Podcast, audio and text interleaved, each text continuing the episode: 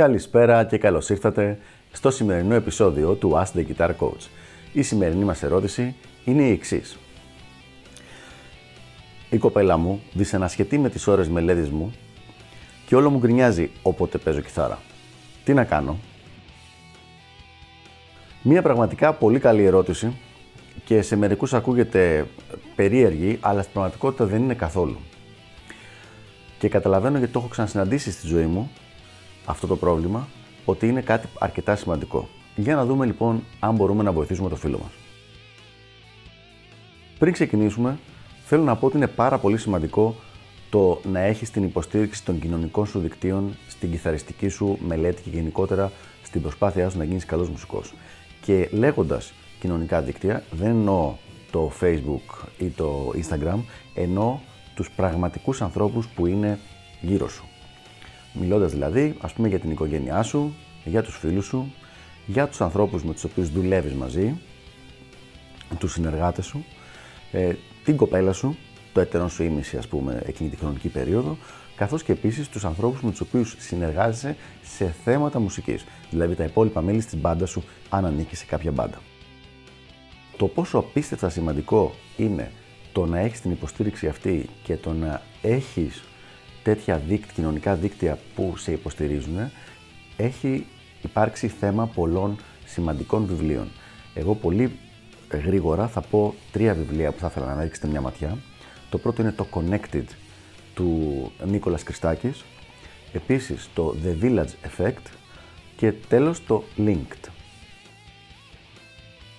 Και τα τρία λοιπόν αυτά βιβλία λένε πολύ ξεκάθαρα το, τη μεγάλη σημασία του να έχεις μπορέσει να διαχειριστείς τα κοινωνικά δίκτυα που έχεις γύρω σου έτσι ώστε να σε βοηθάνε και όχι να σε κρατάνε πίσω. Προσωπικά έχω δει με τα ίδια μου τα μάτια τρεις από τους πιο ταλαντούχους ε, νεαρούς κιθαριστές με τους οποίους συνεργαζόμουν, δηλαδή που τους κοτσάριζα, να πρακτικά παρατάνε την κιθάρα για το λόγο που μας ανέφερε το παλικάρι που έστειλε την ερώτηση. Δηλαδή, επειδή η κοπέλα τους τους δημιουργούσε πρόβλημα με αυτό το θέμα, κάποια στιγμή αυτό το πράγμα έγινε τόσο που τους έβγαλε τελείως εκτός μουσικής τροχιάς. Για ποιο λόγο συμβαίνει λοιπόν το όλο θέμα αυτό; Η αλήθεια είναι ότι είναι πολύ απλός ο λόγος. Η κοπέλα αισθάνεται ότι η κιθάρα παίρνει την προσοχή του άντρα πάνω από την ίδια. Δηλαδή, αντί να περάσει αυτός στις τρεις ώρες αυτές δίνοντας προσοχή στην κοπέλα, περνάει τις τρεις ώρες αυτές δίνοντας προσοχή στην κιθάρα. Και αυτό ακριβώς είναι που δημιουργεί το πρόβλημα. Τώρα εδώ πέρα έχουμε κάποια κακά νέα. Η αλήθεια είναι ότι αν έχει φτάσει το πρόβλημα σε τέτοιο επίπεδο, σημαίνει ότι υπάρχει περίπτωση να είναι πολύ αργά για να σωθεί το όλο θέμα. Και ο λόγος είναι ο εξής ότι πια η κοπέλα βλέπει ανταγωνιστικά την ενασχόληση του άντρα με την κιθάρα και δεν το βλέπει σαν ένα μέρος της ταυτότητάς του που τον κάνει ακόμα πιο attractive, ας πούμε, πιο θε, ε, θελκτικό στα μάτια της. Και εκεί ακριβώς είναι το πρόβλημα. Για να δούμε λοιπόν αν υπάρχουν κάποιοι τρόποι με τους οποίους να μπορέσει αυτό το πράγμα να γυρίσει και να υπάρχει μια αρμονική συμβίωση και ιδανικά μια υποστήριξη ανάμεσα στο ζευγάρι για αυτό το συγκεκριμένο θέμα. Ο τρόπος αυτός λέγεται reframe. Είναι δηλαδή το να, να βοηθήσεις την κοπέλα, γιατί είναι δική σου δουλειά να τη βοηθήσεις, να το δει με ένα διαφορετικό τρόπο. Πρέπει να της εξηγήσεις ότι είναι η δουλειά σου, δηλαδή, αν πηγαίνεις για επαγγελματίας ή αν είσαι επαγγελματίας. Δηλαδή, ότι όπως ακριβώς ένας δικηγόρος κάποιες ώρες της ημέρας πρέπει να κάθεται να ασχολείται με τις υποθέσεις του, εσύ κάποιες ώρες της ημέρας πρέπει να κάθεσαι να ασχολείσαι με το όργανο. Το, η παρεξήγηση εδώ πέρα είναι ότι βλέπει ε, η κοπέλα αντίστοιχα την δική σου ενασχόληση με την κιθάρα σαν να έπαιζες PlayStation, δηλαδή σαν μέρος της διασκέδασης και όχι σαν μέρος της δουλειάς. Αν αυτό λοιπόν το πράγμα το εξηγήσεις, υπάρχει μια μεγάλη πιθανότητα να υπάρξει μια μεγαλύτερη κατανόηση. Το δεύτερο πράγμα είναι να της εξηγήσεις ότι είναι μέρος της ταυτότητάς σου. Δηλαδή, όταν σε γνώρισε, ήσουν καλή ώρα ο Γιάννης, ο κιθαρίστας Οπότε και κατά πάσα πιθανότητα ένα από τα πράγματα που την τράβηξαν πάνω σου ήταν και αυτό. Τώρα λοιπόν δεν είναι εφικτό, δεν είναι έξυπνο και δεν είναι θεμητό το να σου λέει ότι ωραία τώρα που με γνώρισες και που είμαστε μαζί παράτα την κιθάρα γιατί δεν τη χρειάζεσαι πια. Γιατί πρακτικά αυτό είναι που σου λέει εκείνη τη στιγμή και αυτό πρέπει να το εξηγήσεις.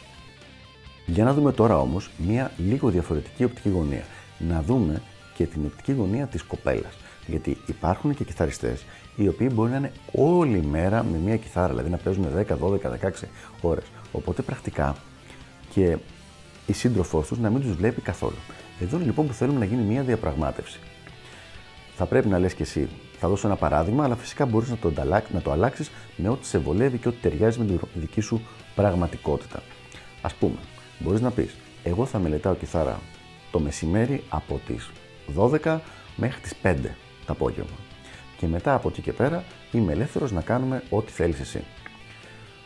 Με αυτόν τον τρόπο, αν εκείνη ειδικά δουλεύει, μπορείς να μελετάς τις ώρες που δουλεύει εκείνη, να κάνεις δηλαδή εσύ αυτή τη θυσία.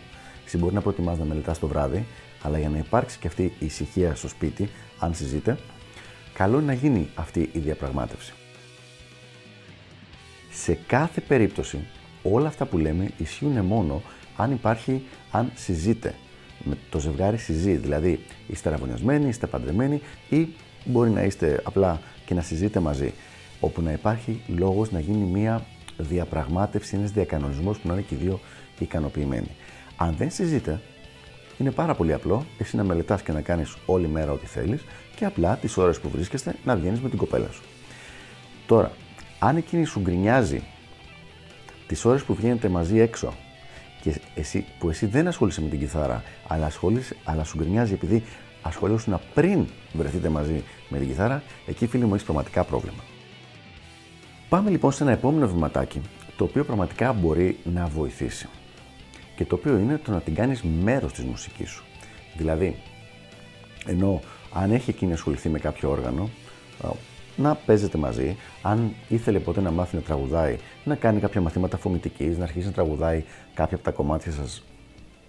Όχι επαγγελματικά απαραίτητα, αλλά απλά για να, να αισθάνεται ότι δεν είναι έξω από αυτό το μέρος της ζωής σου και με αυτόν τον τρόπο σίγουρα θα σταματήσει να το βλέπει ανταγωνιστικά τουλάχιστον.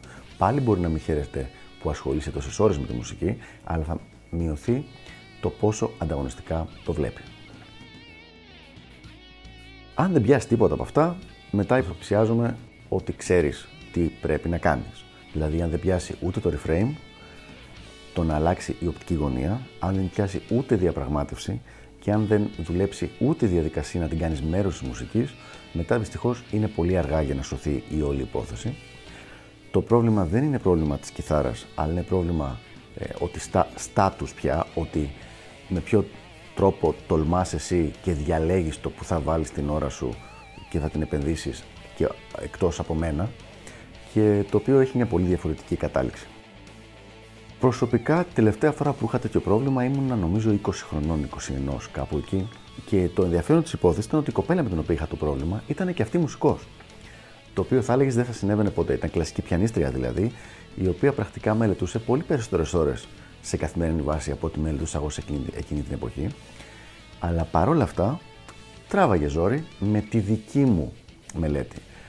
Για ποιο λόγο συνέβαινε αυτό δεν το ξέρω, δεν θυμάμαι κιόλας, έχουν περάσει και αρκετά χρόνια. Δεν έχει και ιδιαίτερη σημασία. Σημασία έχει να βάλεις τις προτεραιότητες σου κάτω, να κάνεις μια καλή εξήγηση. Προτείνω πάλι για άλλη μια φορά η εξήγηση να μην είναι με φωνές και φασαρίες, αλλά να είναι με τους τρόπους που είπαμε. Αλλά άμα δεν πιάσει και αυτό, μετά πρέπει απλά να αλλάξει, να πάρει ο καθένας τον δρόμο του και να συνεχίσει και δύο χωριστά, να κάνει ο καθένας τη ζωή του και εσύ να συνεχίσεις την κιθαριστική σου και τη μουσική σου πορεία ε, χωρίς κάποιον να σε τραβάει πίσω. Αυτά λοιπόν για το συγκεκριμένο θέμα. Μία ερώτηση σχετικά συνήθιστη σε σχέση με αυτές που έχουμε στο Ask the Guitar Coach. Ελπίζω να βοήθησα πάντως και τα λέμε στο επόμενο επεισόδιο. Γεια χαρά!